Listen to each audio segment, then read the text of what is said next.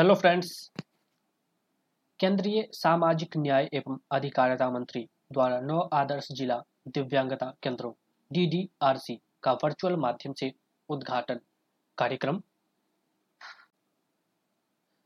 केंद्रीय सामाजिक न्याय एवं अधिकारिता मंत्री 18 सितंबर 2022 को सुबह 11 बजे दिव्यांगजन सशक्तिकरण विभाग के सचिव की उपस्थिति में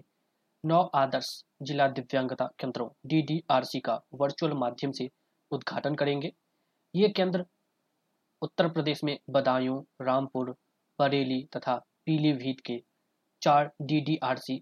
गोलाघाट असम का एक डीडीआरसी कुल्लू, हिमाचल प्रदेश में एक डीडीआरसी बालाघाट, मध्य प्रदेश स्थित एक डीडीआरसी अमरावती, महाराष्ट्र का एक डीडीआरसी और अहमदाबाद, गुजरात में एक डीडीआरसी है। उद्देश्य दिव्यांगजनों के लिए प्रभावी एवं गुणात्मक पुनर्वास सेवाएँ उपलब्ध कराने के उद्देश्य से डीडीआरसी को और बेहतर बनाना तथा इन डीडीआरसी को उनके मौजूदा स्थानों पर आदर्श जिला दिव्यांगता केंद्रों के रूप में परिवर्तित करना, अनुमानित परिणाम अधिक संख्या में उपलब्ध उपकरणों और पुनर्वास पेशेवरों तथा आधुनिक बुनियादी ढांचे के साथ आदर्श डीडीआरसी से दिव्यांगजनों को विभिन्न सेवाएँ प्रदान की जाएँगी, जिससे इन सेवाओं के प्रति दृष्टिकोण में एक उदाहरण प्रस्तुत करने वाले बदलाव के होने की उम्मीद की जाएगी।